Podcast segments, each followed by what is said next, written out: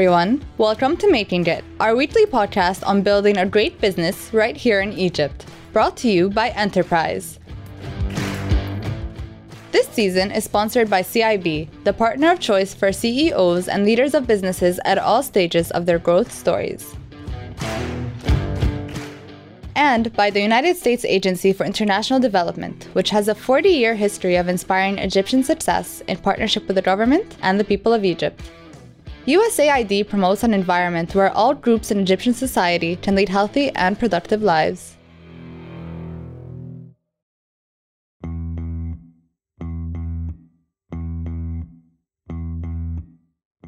It's Thursday night, and you've got that weekly football game with your friends.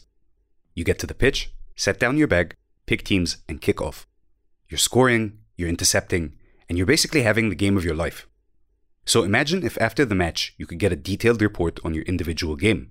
Like how many shots on target you took, what your possession was like, or what rating you would get out of 100. Wouldn't that be cool? It turns out that sort of thing is actually not that far off, especially if our guest, Ali Al Fakhrani, the CEO of Arqam FC, follows through. While in school in Boston, Ali attended the sports data conference that got him hooked on the field.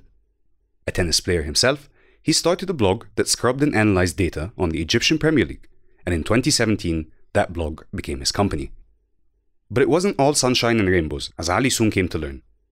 Egyptian teams did not see the service as essential, so Ali looked to the outside. A chance encounter on Twitter put Ali in touch with StatsBomb, a young UK based company doing the exact same thing Ali was doing. A business agreement later, Arqam was collecting and analyzing data on European leagues, and by 2019, StatsBomb acquired Arqam in a share swap agreement retaining the team and Ali leading the data product. With Arqam under its wing, StatsBomb grew into a global player that analyzes 70 football leagues and over 600 games a week from around the world, with some of Europe's fiercest competitors as its customers, including teams from the English Premier League and Germany's Bundesliga. In top tier clubs today, the data science behind sports analytics is used in every level of a franchise, informing decisions taken by players, agents, coaches, and scouts, as well as the organization as a whole. It's even used to optimize seating, parking, and create dynamic pricing for tickets at sporting venues. We explore the lesser known industry of sports data and the impact of data driven decisions on the business of sports. And Ali walks us through what it took to build a company in the most niche industry we've yet to host on our show. Here's Ali speaking to Hashem, our executive editor and co host of Making It. Let's start كده with the most important question everyone asks بقى انت اهلاوي ولا زملكاوي؟ I hope my grandparents and my father isn't listening to this because I'm a former Ahlawi.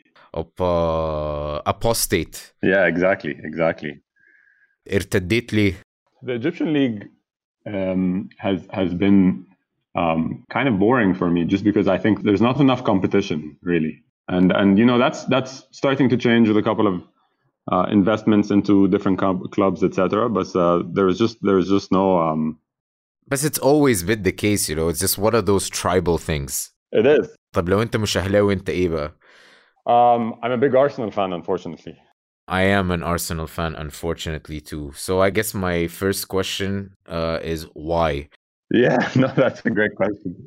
Many, many years, over the course of many disappointing years, I ask myself why. I don't have an answer yet. The answer I give at dinner parties is is I, I saw on replay in, in the Euros in 2000 and, and kind of really liked him. Hey, Eddie, right? It's it's Audrey. Like uh, he hustled us. He hustled us, yeah. But I think I don't I don't know that it's one of those memories where you're not sure you actually had it. Because it was so long ago. Yeah, and you're just like, yeah, And how long have you been a fan of Arsenal?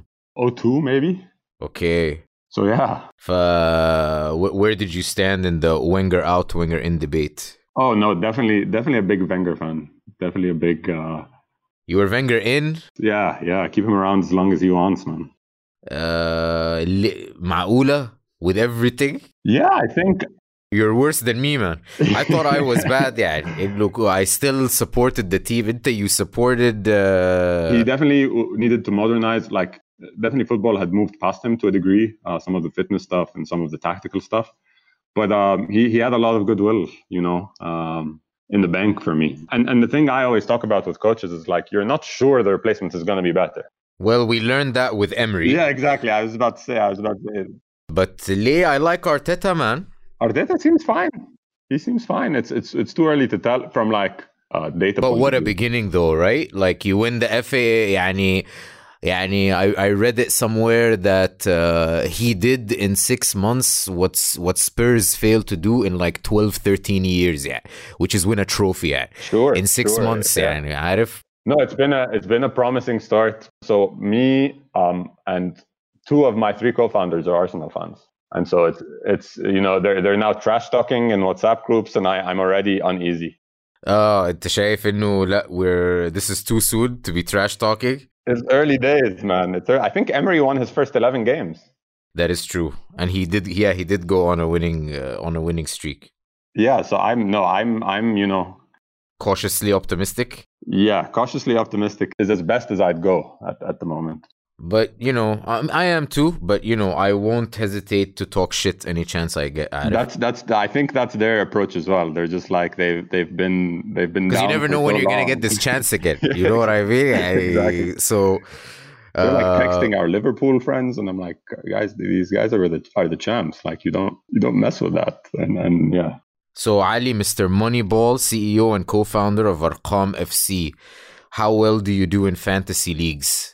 So it depends on who you're asking. So if if we have an internal one with like over 200 people, uh, it's you know Into it's a fan- of, like- fantasy Premier League, huh? Yeah, yeah, yeah. And it's a ton of like people who all they do for a living is watch football. Um, and so I think my first year was last year, and I finished 30th out of 200, which isn't it isn't it isn't bad. It's not bad out Yeah. of 200, yeah. So who's so who are these employees, these 30 29 employees that know the data so well like off the back of their hand?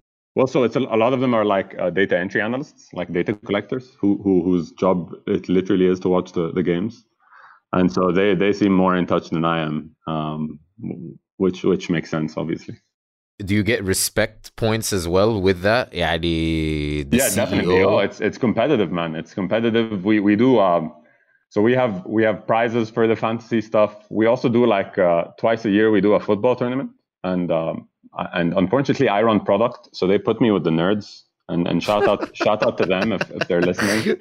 But uh, they put me with the nerds, and I'm not but saying I'm not a their uh, training game uh, needs to be improved. uh. I'm not a great football player, but like putting me with like the with the management team and the nerds, and we and we we I don't think we've ever made the finals. Even.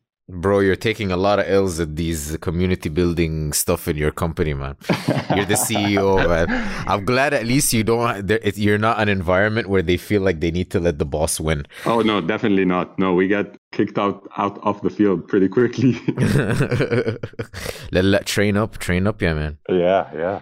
So tell us about the origins of Arqam FC, because this is such a niche, niche, niche profession. The idea kind of started in my head when I was in college. Um, I was a pretty good tennis player growing up. Um, under 16 um, in Egypt, like semi-pro. Considered even not going to college and trying to tour for a year, but my dad talked me out of it. Um, and then in college, I was I was at Northeastern in Boston studying finance and entrepreneurship. Um, and in my third year, MIT hold a conference every year called Sloan Sports Conference, and it talks about the use of big data in sports. Um, and that same semester, I took a class called the Economics of Arts and Sports, and it talked about all these like funky industries where all the economic rules were kind of thrown out, um, and and they were like a lot of weird pricing stuff and a lot of like cultural industries, right? Like and how hard it is to be like pricing art and pricing sports and that kind of stuff. We actually delve deep into that in like the TAM episode uh, from season one. You should check it out. We talk about how do you price art. But sports is a little more clear cut, right? Yeah, it's it's TV mostly. It's driven by TV. Um, it is it is easier to understand like the financial side of it, but I do think culturally uh, we don't think of it as a business.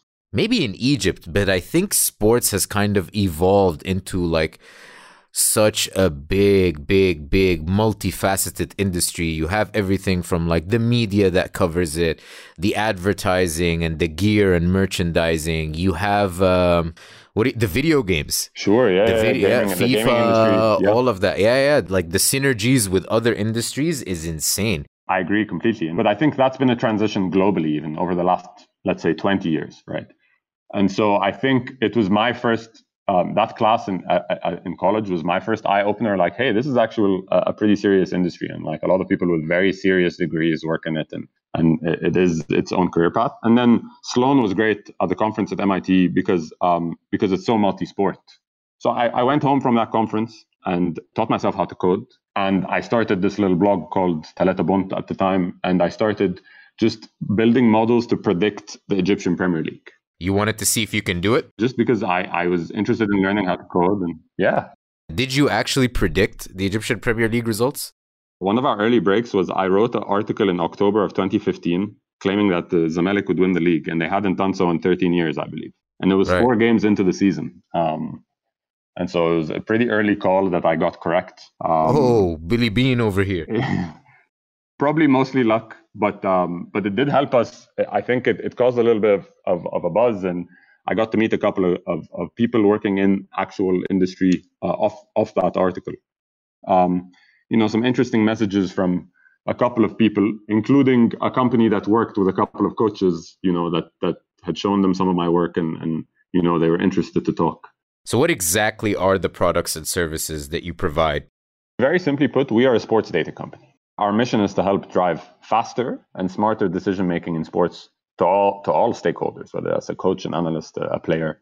We we combine data, um, a ton of technology, uh, and a lot of domain expertise in education.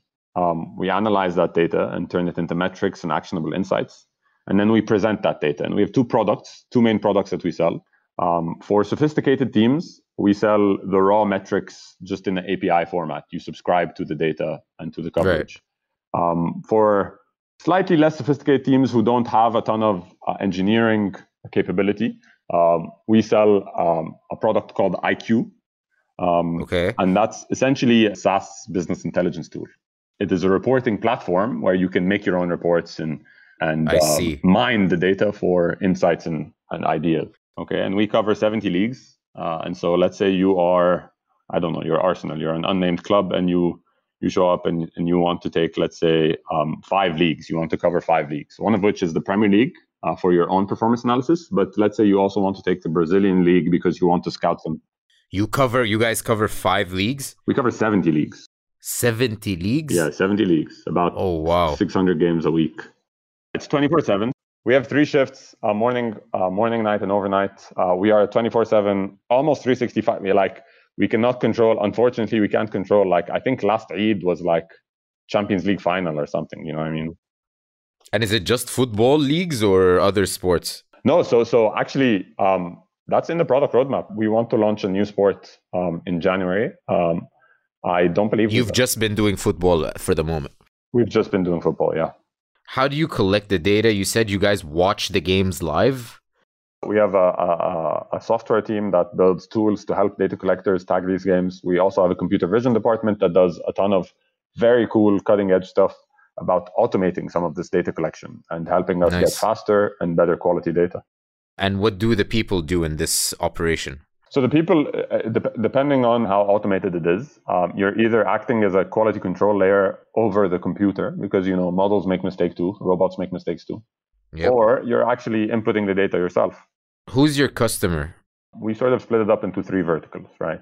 The big one is, is what we call sort of the professional vertical, which is teams, mostly teams, but also like player agencies and anyone really who has skin in the game and making, you know, monetary decisions to do with, with football transfers and wage bills and scouts and all of that. Um, so yeah, we have we have 42 clubs on board we have you know around a quarter of the Premier League with us, a ton of a ton in, in the Championship in League One and League Two. Um, we've had success in America and MLS. We've had a couple of a couple of uh, pretty cool clients there as well. And then the second vertical is media.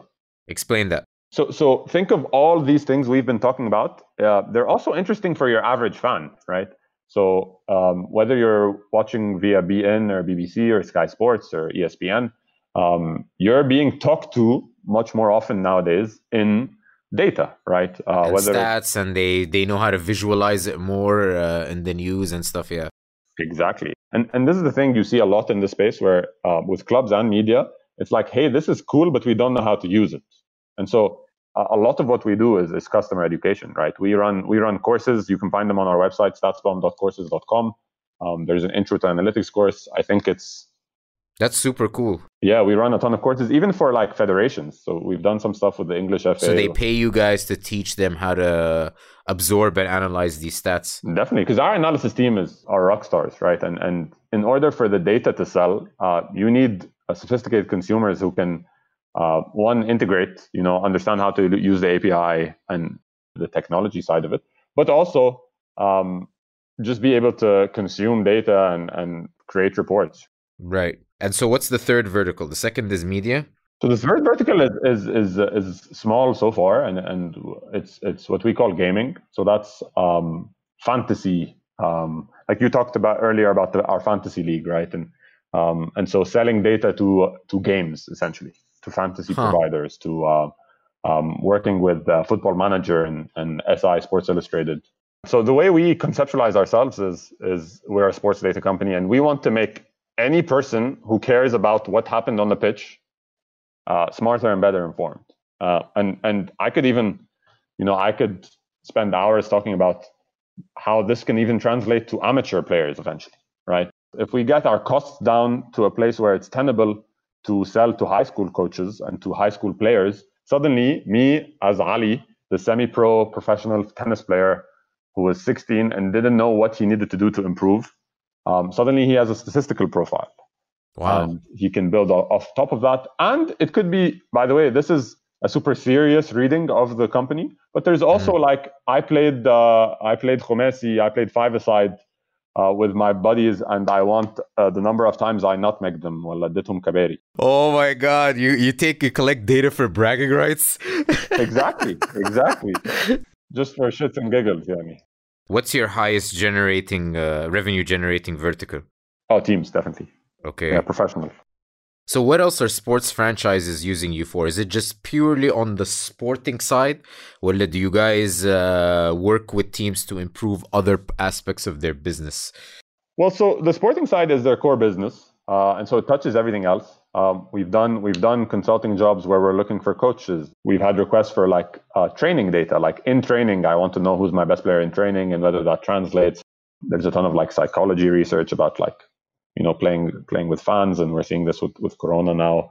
Um, so we've done some interesting stuff. We've even had um, there's even some like org design work. Um, the thing you you learn very quickly about this industry is uh, there is no set of standard organizational design practices and so you have you have um, sort of the Italian teams and their director of football models, and um, you have the English teams with direct investment, and some cultures even have coaches are different to managers. We have customers where our client is just the analyst, who's like the grunt who does a ton of the video work, or our client is the coach, or our client is the director of football, or our client is the owner. And so, as an owner, how do I figure out what's the structure here? How do I hire the coach? How do I know if someone's making bad or good decisions? So, um, a project that I am not sure we've announced, but um, but I'll go ahead and talk about anyways, is for example, um, we're talking to insurance companies to uh, collect data on player injuries. That's a good idea. Yeah. So so Tokio Marine, um, who are um, insurance provider, yeah, yeah, insurance provider. One of the so we've been talking to them uh, just broadly about figuring out ways to help them augment their data collection with player injury data. And um, and so that's a vertical that's untapped and you know insurance is huge for the, these players you know. Ronaldo's hamstring is probably better insured than um, me and your houses combined Crazy, yeah, that's true. But it's interesting, man. So everywhere you look, there's a data point that you can harvest, mine, and analyze, and then resell. Do you think this is the economic incentive of just how big sports has become? It's like everyone is spending money on just trying to figure out that tiniest edge. You don't think that's too much money being wasted? Well, uh, it, it's it's become that competitive what we've seen from more sophisticated sports is like the first step is just identifying undervalued players right? And and going and buying them up. And, and so the second step is, you know, every if, if the entire market is smart, that edge is gone. And the next step is how do I make my bad players better? Okay, I see. Right, because he's already under contract, and I've already spent time coaching him, and it, and it's it's easier, it's probably cheaper to develop a skill than to buy it. Correct. That's true. Who are you actually competing with today? Is it other data analytics company? Is it in-house club analysts? Who is your biggest threat? Yeah, no, it's it's it's other companies who do data and and, and analytics.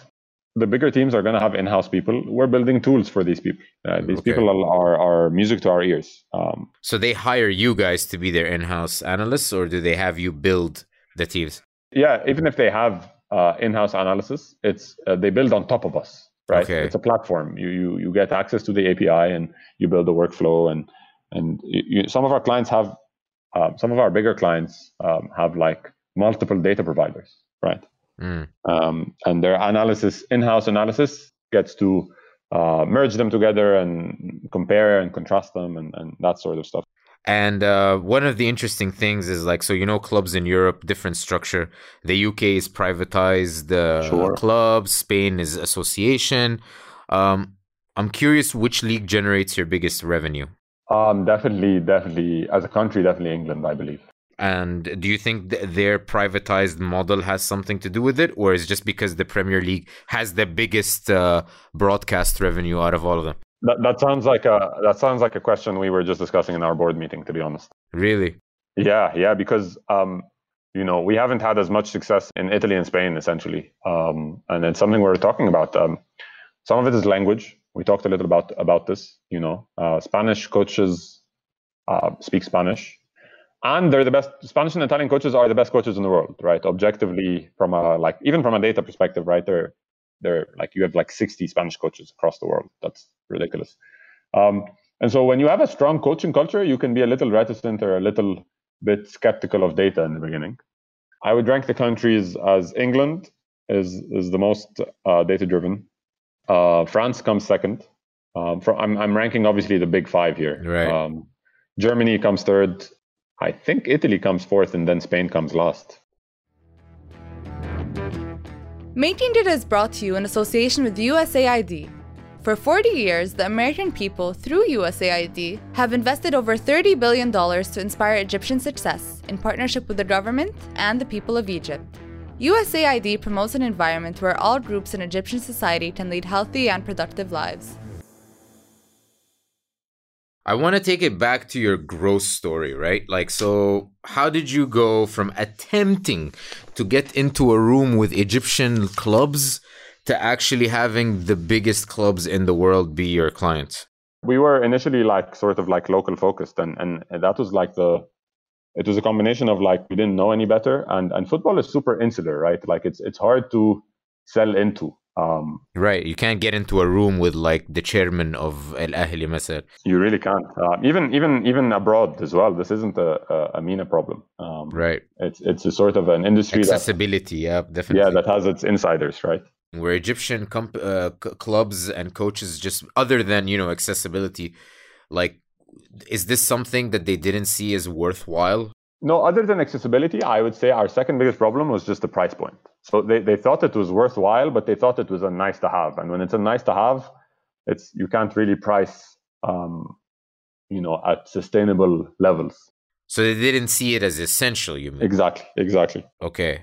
We didn't know it at the time, but but this our idea of being end to end and full value chain and controlling the data was the correct idea. And um, our data collection center and our data collection know-how um, was valuable. It's just we couldn't translate that value into real monetary value.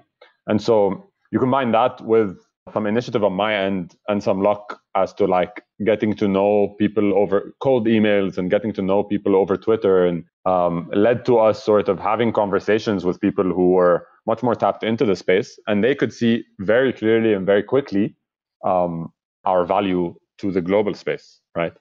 And so we started off as a client supplier relationship with StatsBomb, and um, it went so well that very quickly uh, they asked for exclusivity, and, and we ended up ironing out a, a deal together and, and merging both companies, or essentially, technically they acquired us, but like essentially we we're one company. Why did you agree to a buyout? Well, so so for me, it wasn't it wasn't a buyout, right? So we did we did a we did a share swap. Uh, Okay. we have we have skin in the game um, on the UK level, and it was just a it was just a natural uh, marriage, right? So first of all, we had worked together for six months, and culturally we got along quite well. Um, we shared very similar visions as to like where we end, where we could see this in 5 10 15 years and then um, on a business level all the fundamentals made a ton of sense right so we have this uh, data collection center that's um, relatively low cost and has a ton of expertise.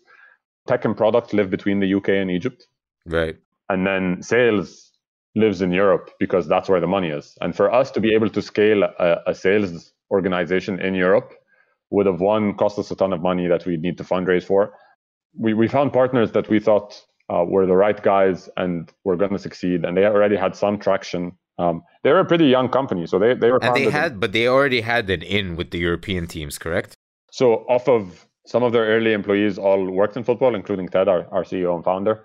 Um, and so they, he had a contact list, and they already had, um, I believe, Paris Saint Germain as clients. Okay. Um, they had like two clients, one of which was PSG. Give our listeners an idea about what it was like before data science kind of came in. I mean, we haven't uh, taken taken over everywhere, right? Um, but it's only the leagues that no one really watches. Like, yeah, yeah, yeah, yeah. I mean, I mean, you'll still there's still. I'm not going to name names here, just not to piss uh, potential clients off.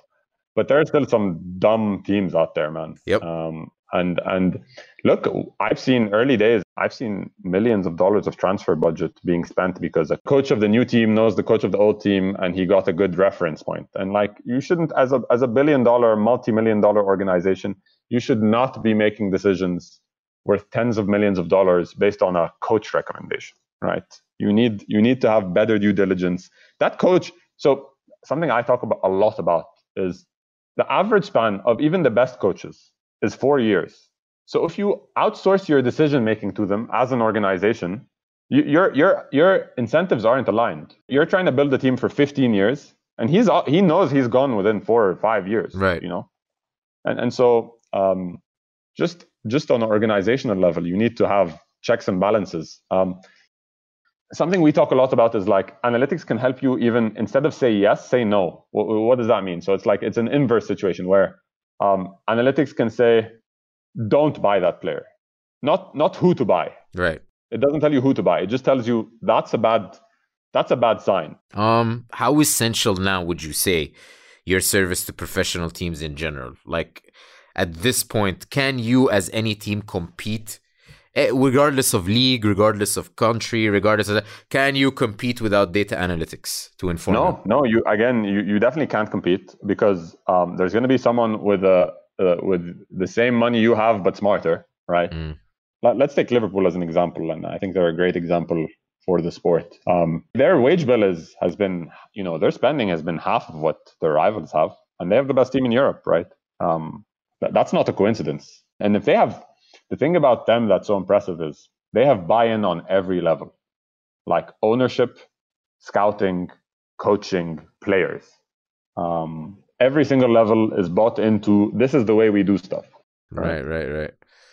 We're at a point right now where no team can really compete without data analytics. When would you say this turning point happened? So I think you identified the first tipping point, right? Which is TV money, right? One, when there are huge incentives, suddenly you become smarter, right? You have to. Um, the second tipping point I would say is um, just access to video, right? Like Right. we talked a little bit about democratizing video. Like back in the day, you couldn't find the Brazilian league anywhere to scout. Like whether where are you going to watch that, right? So satellites and access to video, uh, driven by that money. And then the third, the third, I think it needed a couple of innovators. It needed uh, some breaks. It needed even some pop culture references, right? So Billy Beane and the Oakland Athletics in the early 2000s with baseball. Right. Um, Daryl Morey and um, and the Houston Rockets with some of the basketball stuff, even though they haven't, you know, won one. Um, they've done some innovative stuff and pushed it forward. Did football import this, or did this just like happen throughout all sports around the same time? Well, it's both. You get ownership groups that have. So again, the Liverpool example is the simple one. You know, they own the Red Sox, um, so they've known this works to a large degree for about 15 years now, right? That's interesting. That's right. I didn't even make the connection. Yeah. Is this something lower teams or teams from, let's say, Africa, uh, clubs from Africa can bring about? Um, we have we we just hired um, our first sales rep in the region, In MENA? so we're excited. Yeah, yeah, he, So you guys, are you guys thinking of coming back to Egypt? yeah, definitely, definitely. Our vision for this is is kind of big in the sense that I I want every single like في نادي هليوبلس واحنا بنلعب حدث فرات I want them to have data.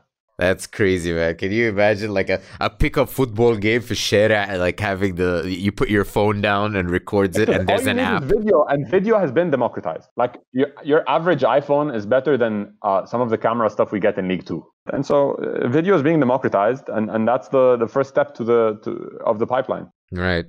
So if we can agree that data science has become essential, did this stand the test of COVID? Initially we were kind of pessimistic. We were like, you know, um, unsure of if culturally we were a necessity yet, right? But we've had a great summer, and and you know, it's actually flipped around. Uh, scouts can't travel anymore. Every single CFO is looking at the budget and saying, what can we cut? And uh, it's easier for us to justify our existence compared to scouts. There is an indirect competition. We we try to make them more productive. Like your average scout. So because we get this a lot, right? And, and like talking about like uh, tech taking over jobs, etc. Um, your average scout spends 20 of his 50 hours cutting video, for example. Like we can automate that using data. Hey, I want all Muhammad Salah's right-footed passes. So you're a tool to help a scout. Yeah, the data will find that. It'll cut the video for you, and then you can you can do more high high value work, more creative work. Are you think you you were saying that you were thinking of making an expansion back to Egypt? Yeah, yeah. What what opportunity do you see here? I think there's been a ton of there's been uh, trends to privatization in in uh, in the country. yeah, the Sports Act. Um, Sports Act, and then there's some there's some cool stuff going on um, with the government uh, there.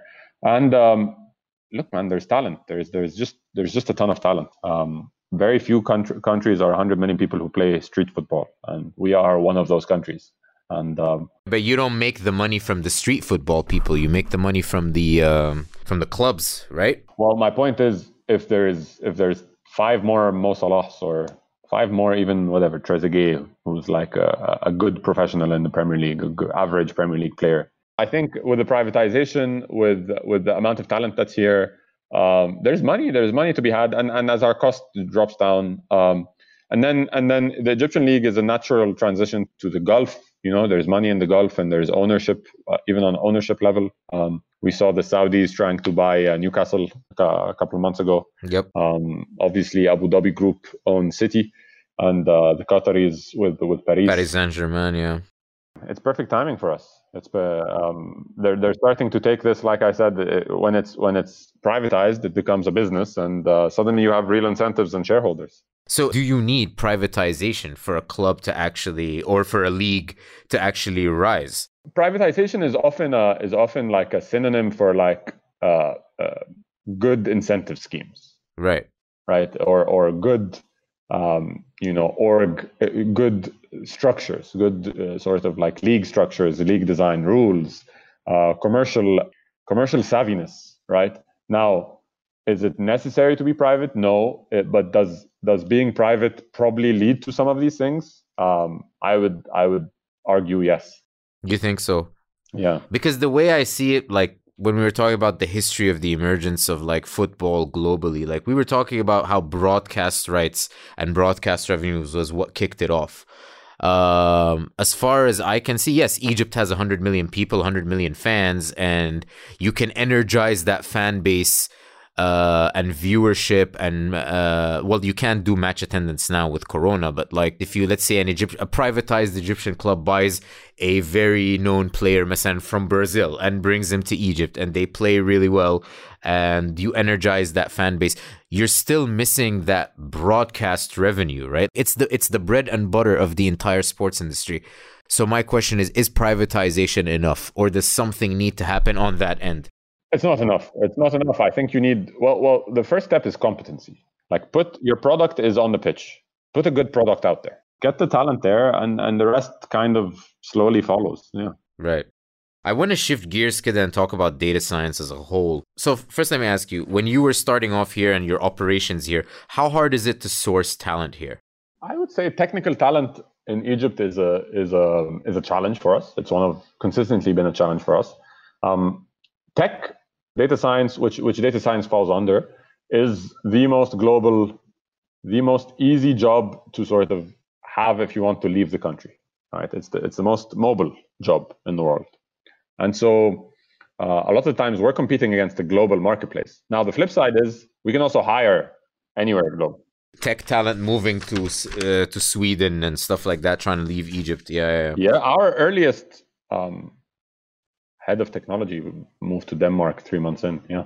How have you guys adapted to that, though? Well, so two things. Obviously, we're lucky. Our revenue is is in Europe, right? And so we've started to conceptualize ourselves as a as a global company, and we've adjusted pay um, to look closer to European marketplace.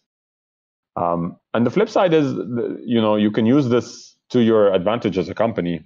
Uh, too many people think of Egypt as like a low cost center um, to do business. Like, hey, I'm trying to find undervalued talent. This, the problem with that is um, eventually and very, very quickly, the people realize their value, right? And you can't bank on finding these people forever.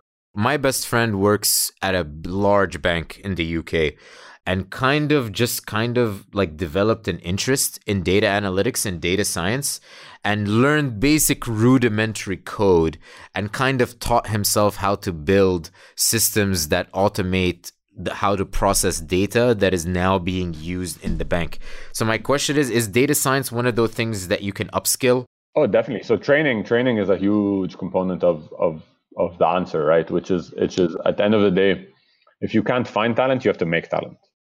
What do you think is the biggest challenge facing data analytics companies here in Egypt? Is it the regulation, the infrastructure, the tech, or the talent, or all of the above? It's a bad day to ask me about infrastructure because I think we've had some uh, some throughput issues at the office. Um, so I can talk about infrastructure. معادي عندي, you know, uh, yeah, at home طبعا, we have you know. Three like, lease yeah. lines and six different Wi-Fi providers. Right. And, um, and look, at some point, at some point, uh, data collection becomes about uh, latency. Right. So we're coming up to the end of the interview. Tell us what's next for Arqam and StatsBomb.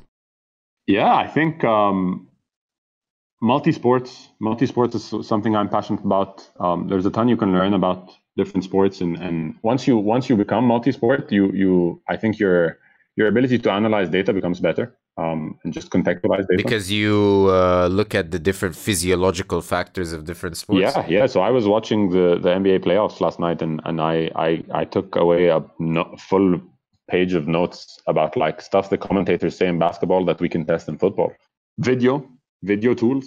Um, at the end of the day, the player cares about video, right? You're not going to show a player mm. uh, a spreadsheet or a API or uh, a data table uh, you're going to show him a video and tell him what he could have done better. And so leveraging our data. So so data visualization is g- developing that is key, huh? Yeah. So so we're right now in our uh, um, development of data visualization. We're still mostly at static images, but once we integrate that with video, I think that's a big step forward. Um, and then continued automation. Um, automation drives down costs, and it starts to unlock um, you know the prosumer market the you know the the low end market the Nadi Heliopolis uh, high schools middle schools and suddenly um, and suddenly you're everywhere. I wanted to ask you what data points are coaches now in top leagues neglecting? Um that's a great question. So something we talk a lot about is uh, set pieces are super undervalued. Um, so uh, the average professional athlete spends like maybe half hour a week on set pieces. Um, so maybe like 2% of their training time is on set pieces. You know it's going to happen and you can prepare much better for it. Like Liverpool over the last three years, um, a lot of their success is that first goal is a corner. You know what I mean? Right. And um, and that's that's definitely super undervalued. One of the joys of this interview for me is that you're clearly someone who loves his job, someone who has one of the few people that have turned something that he did for seven years as a hobby into a way to make money in the most interesting way possible. Mabruk, hats off to you. Let me ask you this last question. Do you still enjoy football games? Less less than I used to, definitely. Um, I watch less football than people think I do. I mean, last in the last 12 months, as um, the generation I grew up with is retiring, like with Messi and Cristiano and and the the I think those are my last uh, my last connections to like the my childhood and and the sport, right? Um, right. so right, I think right, once those retire, like I think when it's the same with Nadal for me. When Nadal retires, I don't know if I'm gonna watch tennis for a bit. Um, yeah, and so and so it's definitely it's definitely one of those that's your your relationship with the with the sport changes definitely. All right. Ali, this has been a real pleasure. Thank you so much. Yeah, definitely. Definitely.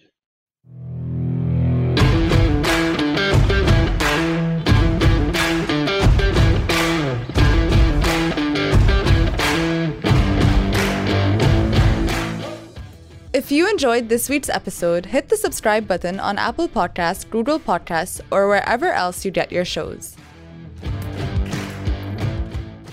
Making It is produced by Enterprise, your morning briefing on business, finance, and economics. Subscribe today for free at enterprise.press.